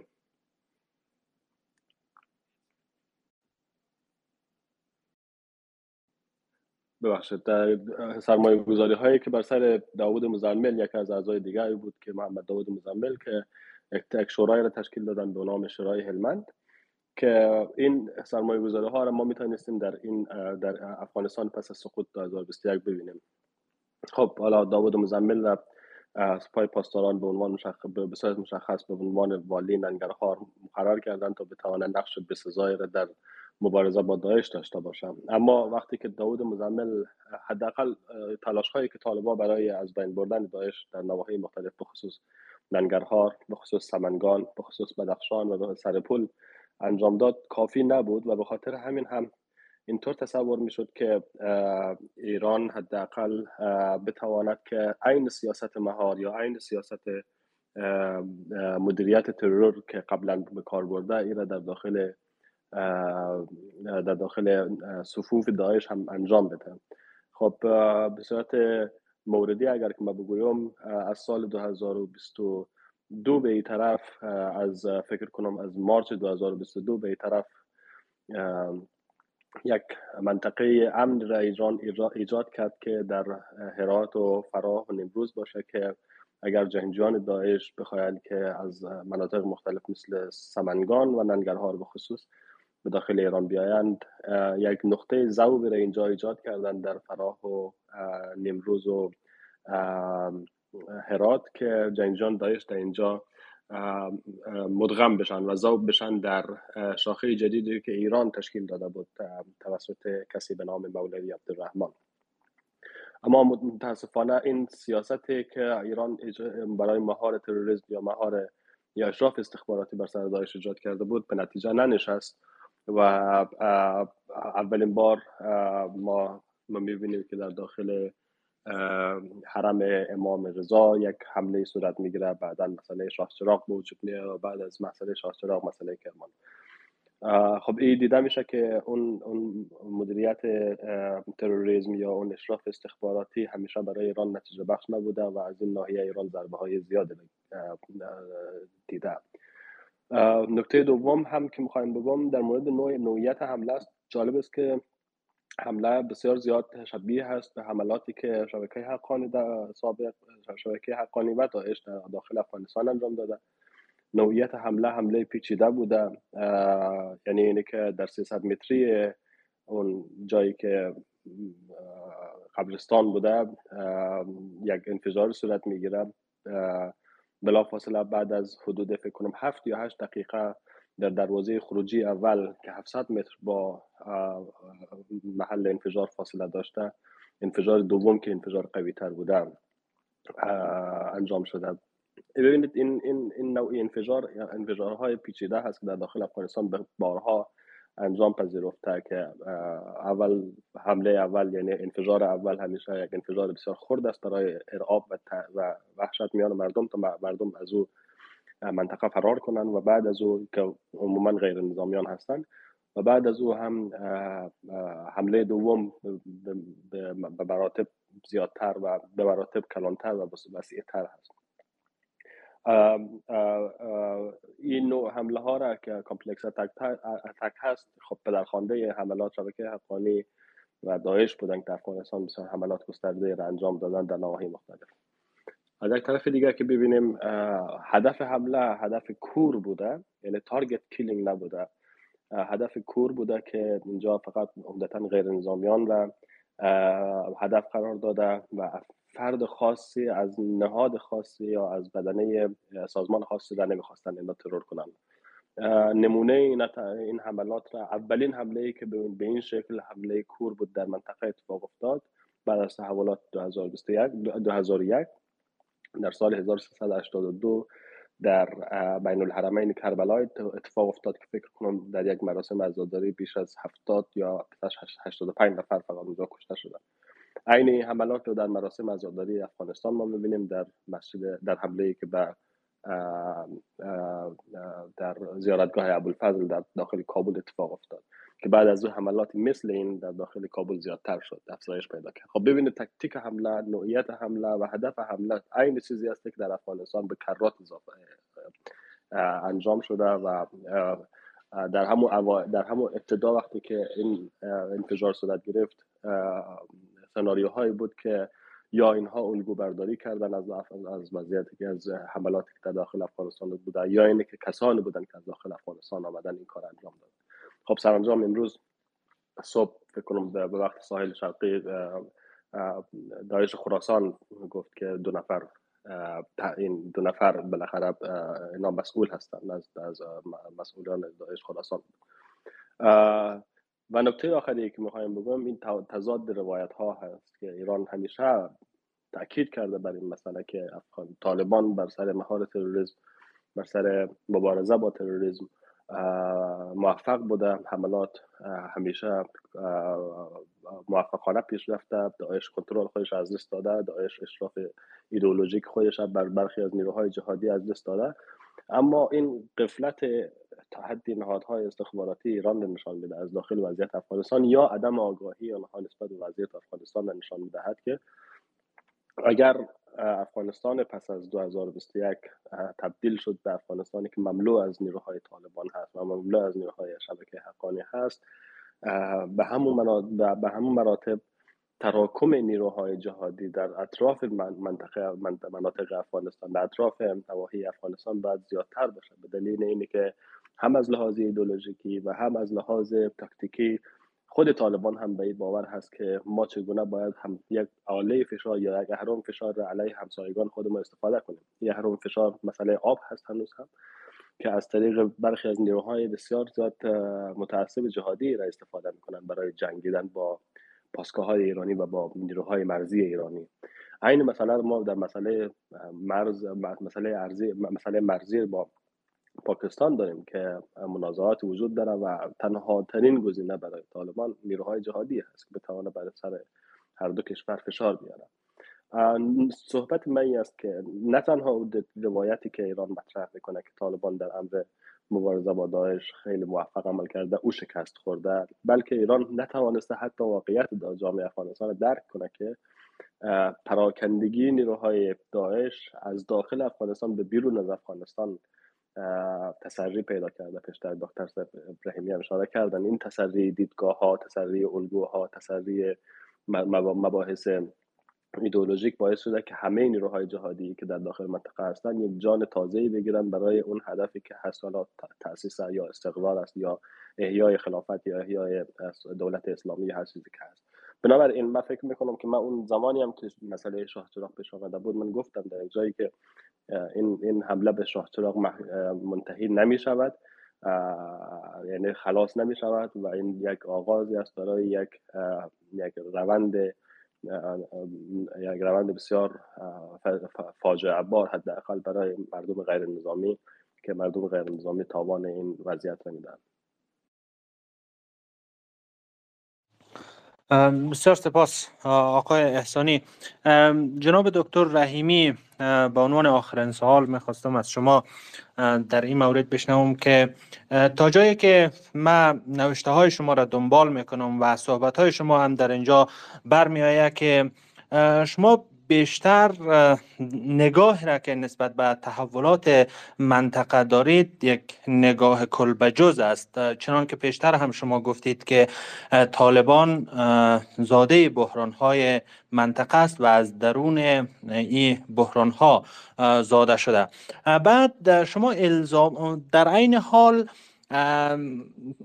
موارد را یا تحولات را که در کشورهای منطقه ما می‌بینیم در هیچ کدام از این تحولات ما نشانه هایی را نمی بینیم که کشورها در یک مسیر قرار گرفته باشند که به سمت حل بحران در سطح منطقه کمک بکنه. بنابراین می‌خوایم از شما بشنویم درباره این که این نگاه را که شما نسبت به تحولات در عموم کشورهای منطقه دارید چه الزامات را با خود به همراه میاره که دولت ها در کشورهای مختلف منطقه با او الزامات پابندی نشان بدن و نهایتا از بحران های مثل داعش مثل طالب اینا به اصطلاح شر از اینا از سر کشورهای منطقه کم شود. بفرمایید. بسیار تشکر. درست فرمودین من منظور می است که ما او تصویر کلان اگه نبینیم در جزئیات ممکنه که یعنی سردرگم بشیم و عمدتا ما یک نوع بازی های استخباراتی هم وجود داره که گاهی اوقات پیچیدگی این انواع از شبکه های که در واقع در منطقه ما از کشورها و از قدرت های بزرگ وجود داره باعث میشه که گاهی اوقات اطلاعات ردگم کرد ردگم کنی یا سردرگم کننده در واقع داده شده که باز ما را دچار ابهام بکنه و عملا کمک نکنه برای حل بحران. اما ببینید وقتی ما تصویر کلان میگیم منظور می است که شما وقتی به فارغ از تقسیم بندی هایی که جنوب آسیا غرب آسیا آسیا مرکزی رو می‌کنن و ما این نامگذاری رو می‌کنیم ولی آن چیزی که مشترک است عمده این کشورها کشورهای پسا استعماری یا پسا در واقع جنگ جهانی اول و اگر بخوایم در واقع خیلی جدیدتر بگیم. جز دو سه کشوری که دعا دارن خیلی تاریخی هن و مثلا البته روی اون بحث است که واقعا تاریخی یعنی چی؟ یعنی وقتی که مثلا این کشورها به وجود میاد. خب بخشی از مرزهای شما به واسطه مو تعاملات در واقع یا توافقات مرزی به وجود میاد که بین انگلیس و روسیه و در واقع فرانسه شکل گرفته. از این منظر دیگه شما هم یک کشور جدید هستید اون کشور تاریخی نیستید اما به هر ترتیبی بنابراین ما در این حوزه جغرافیایی که آسیای مرکزی، آسیای غرب آسیا و جنوب آسیا به هم پیوند می‌خورن و بخش عمده از این کشورهای مورد بحث شامل میشن از ترکیه بگیرین تا عراق و سوریه و لبنان و افغانستان و پاکستان و تاجیکستان ترکمنستان و غیر و اینها عمدتا کشورهایی هستند که مشکل دولت سازی و ملت سازی در اینها به یعنی یک فرایند تکاملی خودش رو طی نکرده. هم کماکان بحران هایی رو در واقع در این مناطق و در این کشورها ما مشاهده می‌کنیم که آتش زیر خاکستر بودن. بحران های قومی بحران های مذهبی بحران های هویتی در مجموع. و خب جهانی شدن باز بحران های جدیدی دارن به او اضافه کرده. بحران مسئله هویت جنسی و مسائل گفتیم ال و خیلی از چیزهای دیگه. اینها در واقع توسط مثلا دولت های مدرن در کشورهای غربی به نوعی برای اینا پاسخ داره. اینا رو حل کرده. با ساختار دموکراتیکی دارن با در واقع پاسخگویی به افکار عمومی و سازوکارهای در واقع قانونی که وجود داره و او سیستم در واقع دموکراتیکی که پاسخ میده به سوالها و افکار عمومی. اما در منطقه ما این سازکارهای سیاسی ما چه به حقوقی به چه به اجرایی چه به حتی مشروعیتی جوابی بر از این سوالها ندادن. و به نوعی با خواستن از طریق قدرت زور یا از روی اجبار اینها رو در واقع محکوم بکنن یا محتوم بکنن. مثلا شما اگر در افغانستان پرسان کنی از طالبان میگه ما مشکل قومی نداریم مشکل مذهبی نداریم. در ایران پرسان کنی میگه ما مشکل هویتی نداریم مشکل ملی, ملی نداریم مشکل قومی نداریم. در تاجیکستان امیر در ازبکستان امیر در پاکستان امیر در در واقع همه کشورهای منطقه ما واقعا داریم. یعنی کافی است که قوت قاهره برداشته شود. با شما می‌بینید که مجموعه از بحران های هویتی و قومی و نژادی سر در میارن که گفتیم مسائل مثل جهانی شدن و بحث در واقع شکاف بین طبقه فقیر و غنی و فساد اقتصادی و غیر ذلك به اینا با دامن می‌زنه که این در کل منطقه ما وجود داره. بنابراین منطقه ما مستعد طالبانیزی شدن داعشیزی شدن در واقع تی تی پی و تی جی پی و جی, جیش ادل و جن هر نوع از جک جانورهای دیگه در منطقه ما زمینه وجودش یعنی شکلگیریش وجود داره. ولی قدرت قاهره است که در واقع به صورت موقت اینها را جلوش می‌گیره اما با توجه به مطالبات هویتی مطالبات قومی مطالب... این شکاف های اقتصادی که به وجود آمده کم کم دولت ها ناتوان دارن میشن در پاسخی هرچی ناتوان میشن زمینه بروز این جریان ها و گروه های مذهبی و نژادی و قومی به وجود یعنی بیشتر فراهم میشه. چه در ایران چه در پاکستان چه در در واقع افغانستان خونه شده و در تاجیکستان، ازبکستان، ترکمنستان همه کشورها. اما دولت ها نمی‌خواین قبول بکنن. دولت ها کماکان دارن مقاومت می‌کنن تا زمانی که این امکان براشون وجود داشته باشه.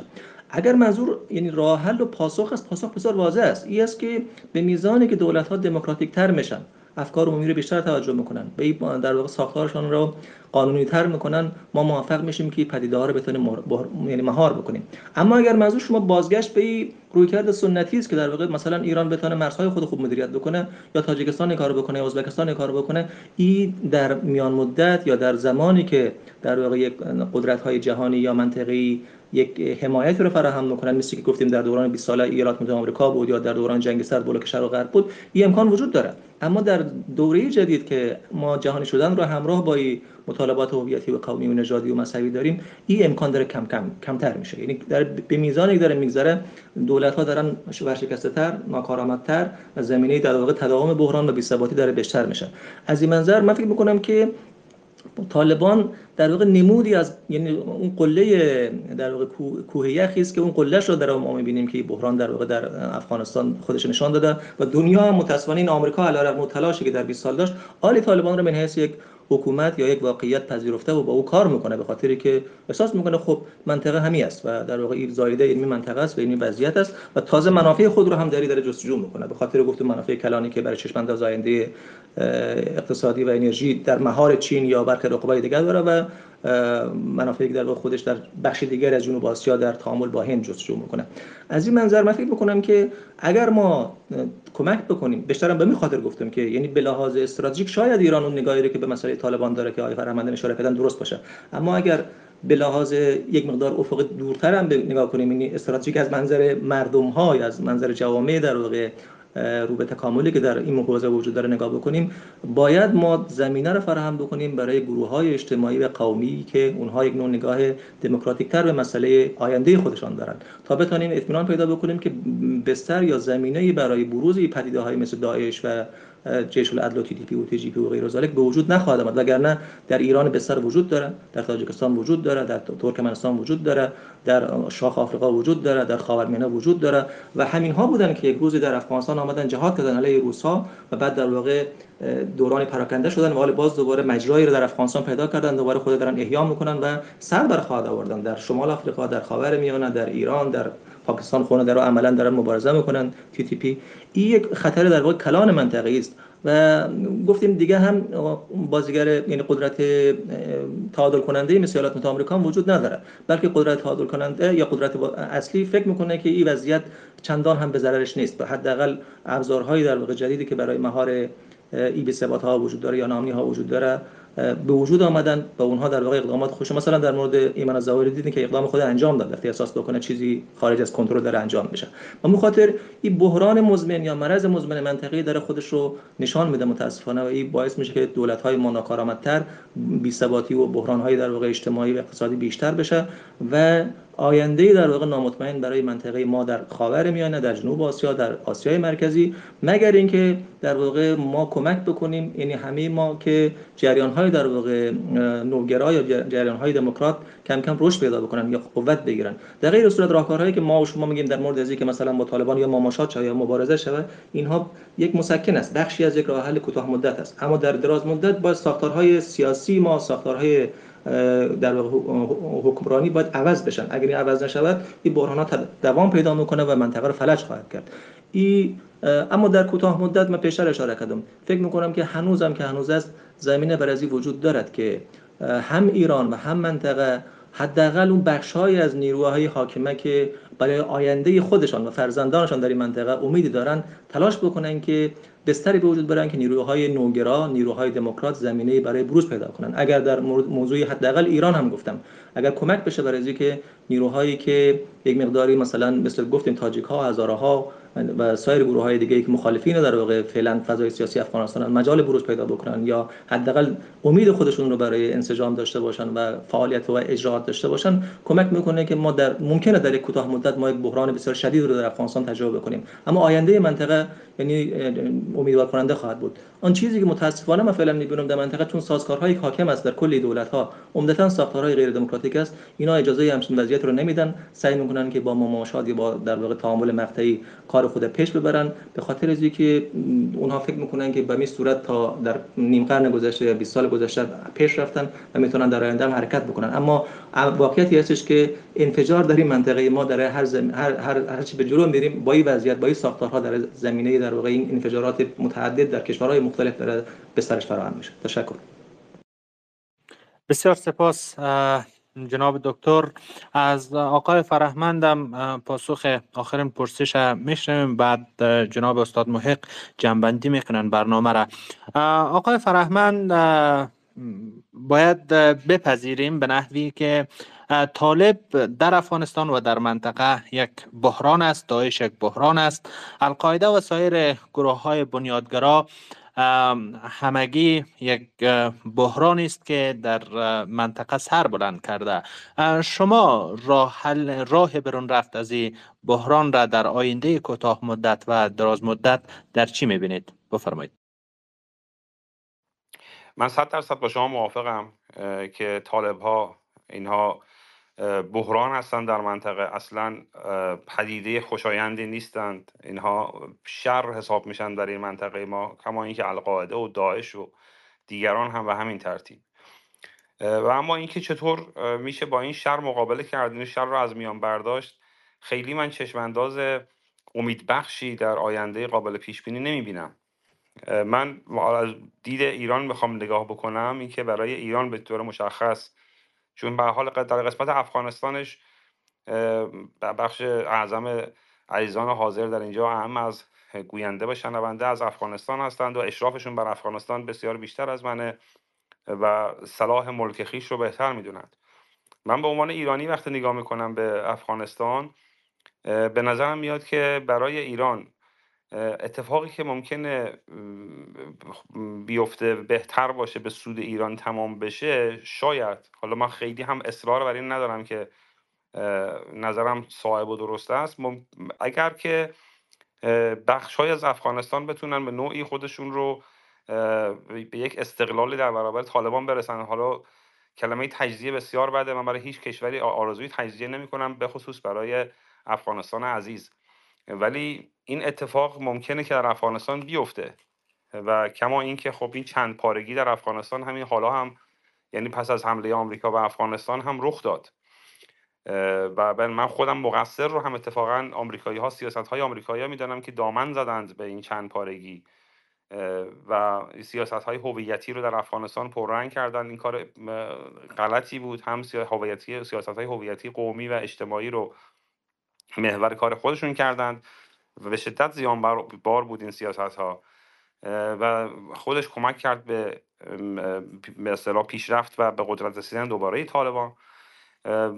ولی اگر که برای امنیت ایران فقط عرض می‌کنم یعنی یک راه حل بسیار شاید از دید ایرانی سودجویانه اگر بخوام بگم مثلا اگر بخش شرقی افغان بخش غربی افغانستان منطقه هرات به نوعی بتونه اونجا برای خودش یک استقلال نسبی خودمختاری جدایی ایجاد بکنه و حائلی ایجاد کنه میان طالبان و ایران که به نظر می‌رسه شاید این پتانسیل هم در اونجا به نوعی قابل پیدایش باشه. این برای ایران اتفاق خوشایندی می‌تواند باشد. به شرط اینکه از اون به بعد هم و می‌تونه در واقع یک مقری هم باشه و این جاهای دیگر از افغانستان هم به این سمت برن. مثلا نمی‌دونم مناطق شمال و همین ترتیب. در جایی که قدرت طالبان کمتر از بقیه مناطق افغانستان خارج از مناطق پشتونشین و این مقدمه ای بر این بشه که به حال سرانجام کلیت افغانستان بتونه از زیر یوغ این حکومت بدوی خارج بشه. بسیار تشکر جناب آقای فرهمن از جناب استاد محق جنبندی برنامه رو میشنیم بفرمایید جناب استاد. اگر کوتاهتر جنبندی کنیم خوبتر است که به ما سر موقع برنامه رو ختم کنیم. بفرمایید جناب استاد. تشکر مهران صاحب. با عرض سلام خدمت دوستان عزیزی که در برنامه حضور دارند و تشکر ویژه از مهمانان گرامی که به نکات مهم پرداختن جناب دکتر سبرهیمی و که همیشه در کنار ما بودن به برنامه مختلف اشتراک داشتن همچنین دوست گرامی جناب آقای فرهمند که بعد از مدت ها توفیق یافتیم هم کلام شویم و همچنین از حضور آقای احسانی مستفید شدیم. تشکر مجدد از سهمگیری این عزیزان. در واقع مشکلی که به او پرداختیم در گفتگو مشکل است که همه ما به نحو درگیر او هستیم. از لحاظ ذهنی روانی از روان مختلف برای همه ما اهمیت داره هم برای مردم افغانستان هم برای مردم ایران و هم به منطقه. وقتی در جای انفجار رخ میده انسان های بیگناه آسیب می‌بینن و جان خود از دست میدن. فرق نمی‌کنه که در افغانستان باشه یا در ایران یا در پاکستان یا در کشورهای همسایه ما. به حال یک فاجعه انسانی است و از این لحاظ همه درد می‌کشیم و هم, هم نگرانیم و از تکرار چنین پدیده های حراسان که مبادا این شروع یک موج از ناامنی و خرابی دیگر باشه. ولی خب یک طرف این نگرانی هاست یک طرف هم واقعیت هایی که در صحبت های دوستان به او اشاره شد واقعیت های تلخ واقعیت های معیوب واقعیت های نارسایی که به گفته دکتر سبراهیمی مثلا ساختارهای سیاسی منطقه ما مسائل حقوق بشری و مسائل شهروندی مسائل دموکراسی و مردم سالاری چقدر در این منطقه می‌لنگه و بخشی از عوامل شکلگیری همی بحران هاست.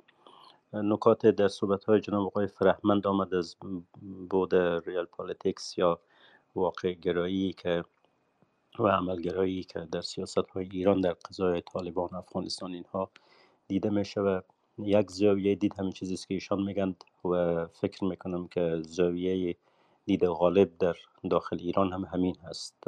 ما البته شاهد بودیم و هستیم که بخشی از نیروهای سیاسی و فرهنگی ایران راضی نیستند از این نزدیکی زیادی که بین طالبان و دولت جمهوری اسلامی وجود داره و انتقاد می‌کنن اما این تعداد جزء تعیین کنندگان سیاست خارجی ایران نیستن کسانی که گرداننده سیاست خارجی ایرانند.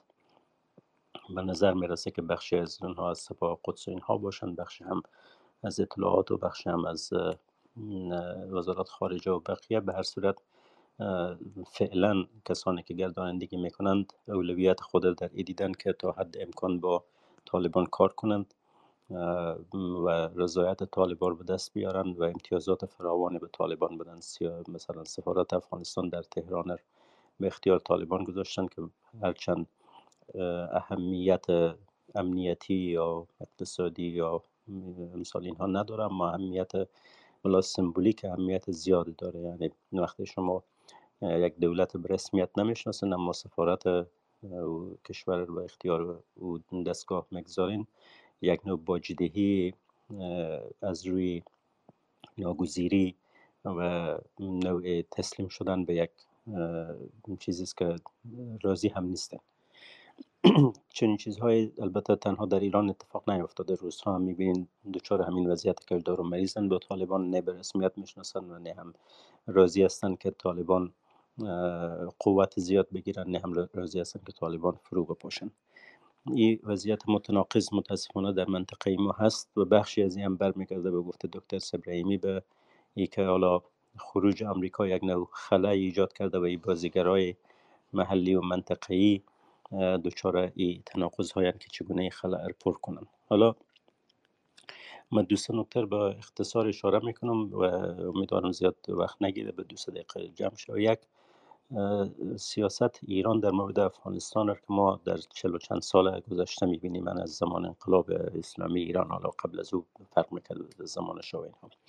در این مدت قناعت به مرز حد اقلی درباره قضیه افغانستان یعنی برخلاف ای که چیزی که مثلا در پاکستان می‌بینیم که اونها نگاه یا توقع حد اکثری دارن از تحولات افغانستان و می‌خوان که یا افغانستان مثل صوبه پنجم پاکستان باشه ایالت پنجم و یا دست کم یک دولت دست نشانده در کابل حکومت کنه که پاپت یا عروسک دست از او باشه.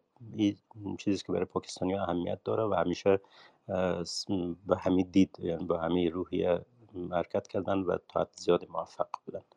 برعکس او ایران به این اکتفا کرده که از طرف افغانستان به او درد سر چندان ایجاد نشه و یک دولتی باشه که بشه با او سر تکان داد. حالا خوب یا بد می‌خوای حکومت کمونیستی باشه یا حکومت مجاهدین باشه یا طالبانی یا جمهوری دموکراتیک یا هر که می‌خوای باشه به هر حال ضرر به ایران نرسه.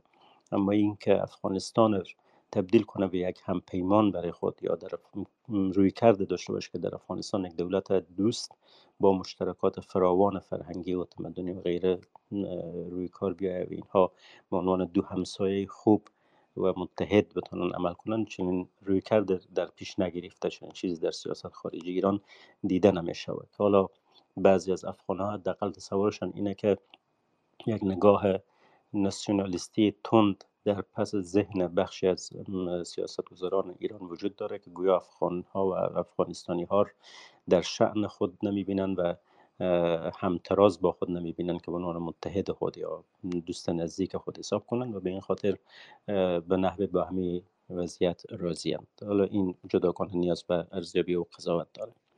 نکته دیگر اینه که در ایران یک دولت اقتدارگرای مذهبی و ایدولوژیک حاکم است. خب در افغانستان وقتی که یک نظام به نام جمهوری اسلامی بود ولی با یک سبقه شبه دموکراتیک یا یک دموکراسی بند که در او تکسر هم بود در او آزادی بیان هم بود در او یک سری مقوله ها حداقل به پهنه عمومی مطرح می شد مثل حقوق بشر و امثال اینها.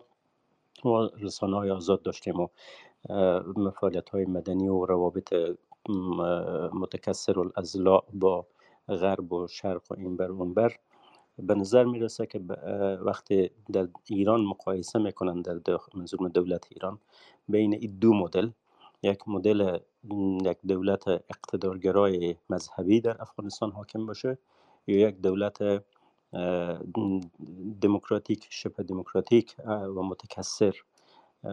کدام یک بهتره؟ به لحاظ سلیقه‌ای و ذوقی ای بیشتر همخوانی داره. یعنی وجود یک گروه اقتدارگرای مذهبی مطلوب تره چرا که او مدل علا رغم کاستی هایی که داشت مدل دموکراتیک یک می‌تونست در ذهن ای فکر تدایی کنه که در پهلوی ایران و در همسایگی ایران امکان شکلگیری یا تا در کشور بحران زده و جنگ زده امکان شکلگیری دموکراسی هست و در فضای دموکراتیک انسان ها می‌تونن اینقدر آزادی بیان داشته باشند و خیلی فعالیت های آزاد دیگر عرصه خصوصی فعالتر باشه رسانه های آزاد باشند و دانشگاه های آزاد باشند و این آن باشه. خب موفقیت چنین مدل برای گروه ها و دولت های اقتدارگرا خوشایند نبود و از این جهت هر پیشرفتی که در این زمینه صورت می گرفت یک به گونه آزاردهنده بود و عکس او مطلوب است. اینکه پس یک دولت اقتدارگرای مذهبی حاکم باشد در افغانستان. و اتفاقا یک دولت اقتدارگرای مذهبی در افغانستان یک دولت ضعیف و آسیب پذیر خواهد بود به خاطر که پایگاه مردمی نداره به خاطر که پتانسیل داخلی برای سقوط او یا زیر فشار قرار دادن و از داخل به حد کافی وجود داره. بنابراین چنین دولت اقتدارگرایی به شدت ضعیف هم هست. اقتدارگرایی او در داخل افغانستان کار میده. که می‌تونه مردم خود سرکوب کنه. اما در بیرون این دولت اقتدارگرا یک دولت به شدت زبون و وابسته از چیزی که امروز ما در مورد طالبان مثلا می‌بینیم که به خاطر اینکه پایگاه مردمی نداره در افغانستان مجبور به عنوان یک دولت یک اداره زلیل تعامل کنه با بقیه شما. مثلا در امو زبان بدن یا بادی لنگویج که به اصطلاح میگن. وقتی که می‌بینین آقای خان متقی با وزیر خارجه فعلی ایران روبرو شدن در ویدیویی که دیدین. کسایی که با مسائل دیپلماتیک آشنا هستند که او میگه آقای ملا متقی خوش آمدین و ما منتظریم از شما این چیزها رو بشنویم.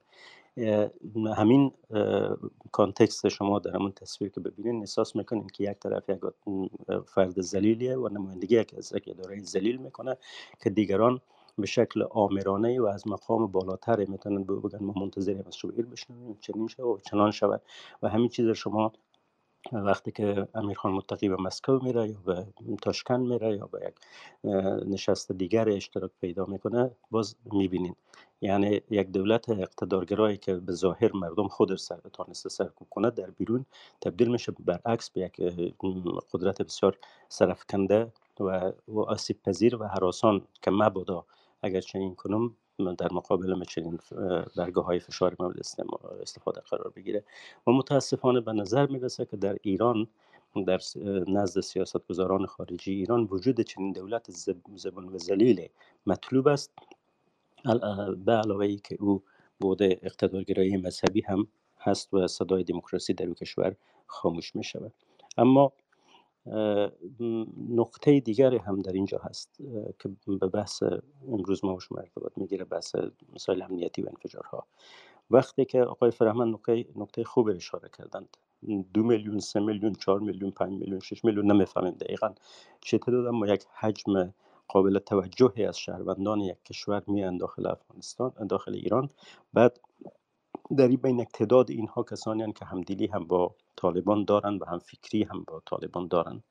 و دولت ایران فکر می‌کنه یا بخشی از دولت ایران که سیاست نزدیک شدن به طالبان داره در این سالها تصور می‌کردن که هرچی ما به طالبان نزدیک میشیم در واقع رخ نمی‌کنیم در داخل اینها و تا به بیت رهبری طالبان هم می‌تونیم نفوذ داشته باشیم. اما عکس قضیه هم صادق هست. به این معنا که به هر پیمانه ای که عناصر طالبانی و شبه طالبانی در ایران حضور زیادتر پیدا می‌کنند. در بلوچستان در زاهدان در زابل در بیرجن در مشهد بعد همونطور برین در تهران در جاهای دیگر و همون پیمان آسیب پذیری این طرف هم زیاد میشه و اینها از نقطه ضعف های دولت ایران و از اینکه چگونه یعنی خود این حضور به شکل طبیعی بستر فراهم می‌کنه برای شبکه مافیا شبکه قاچاق مواد مخدر و بعد از او شبکه های تروریستی که معمولا اینها در با در همتنیدگی عمل کردن. شما در سوریه و عراق هم دیدین در قضیه داعش و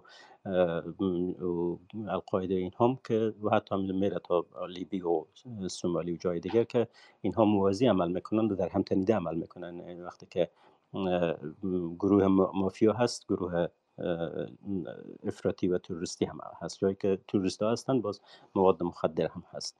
و ایران از این بابت آسیب پذیر است. شاید دفع الوقت بشه وضعیت مدیریت کرد. ولی پیش بینی ما و خیلی دیگر غیر از ما هم همی است که در بلند مدت ای به زیان ایران و به زیان منطقه خواهد بود. نکته ای که آقای رحیمی اشاره کردن و نکته به جای بود که چرا دولت ایران بر روی نیروهای غیر طالبانی سرمایه گذاری نمی‌کنه یا کسانی که به شکل طبیعی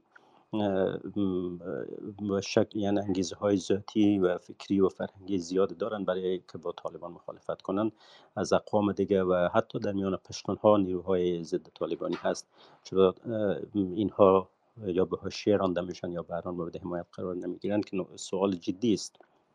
و به نظر ما یکی از خطاهای سیاست خارجی ایران است. اونها البته از بود ایدئولوژیک وقتی ما مسئله می‌بینن خب می‌بینن در میان هزارهای افغانستان مثلا اقتداد مردم های یعنی عناصر نسل نو اینها گرایش مذهبی زیاد ندارند دموکرات ترند و عناصر دموکرات مطلوب نیست. شاید در میان سایر اقوام در میان پشتون ها یا تاجیک ها و بقیه هم همین رقم باشه که نیروهای دموکرات نپسندند ولی به لحاظ منافع کلان ملی اگر در نظر بگیریم اتفاقا اینها به مراتب کدهای تعامل با اینها آشکار واضحتر و خاناتر است نسبت به کدهای کار کردن با گروه افراطی تروریستی که با طالب و با داعش و با القاعده چند تفاوت نداره.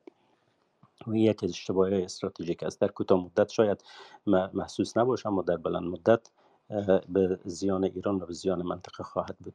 حمایت از نیروهای معتدل و نیروهای دموکرات در افغانستان و در منطقه می‌تونه بیشتر باعث ثبات باشه تا حمایت از گروه افراطی. و نکته آخری که ارز کنم این که به هر حال اگر ما بخوایم هم افغانستان هم ایران هم منطقه ما در دراز مدت به سمت شرایط بهتر بریم ما یک نگاه تمدنی باید تقویه کنیم.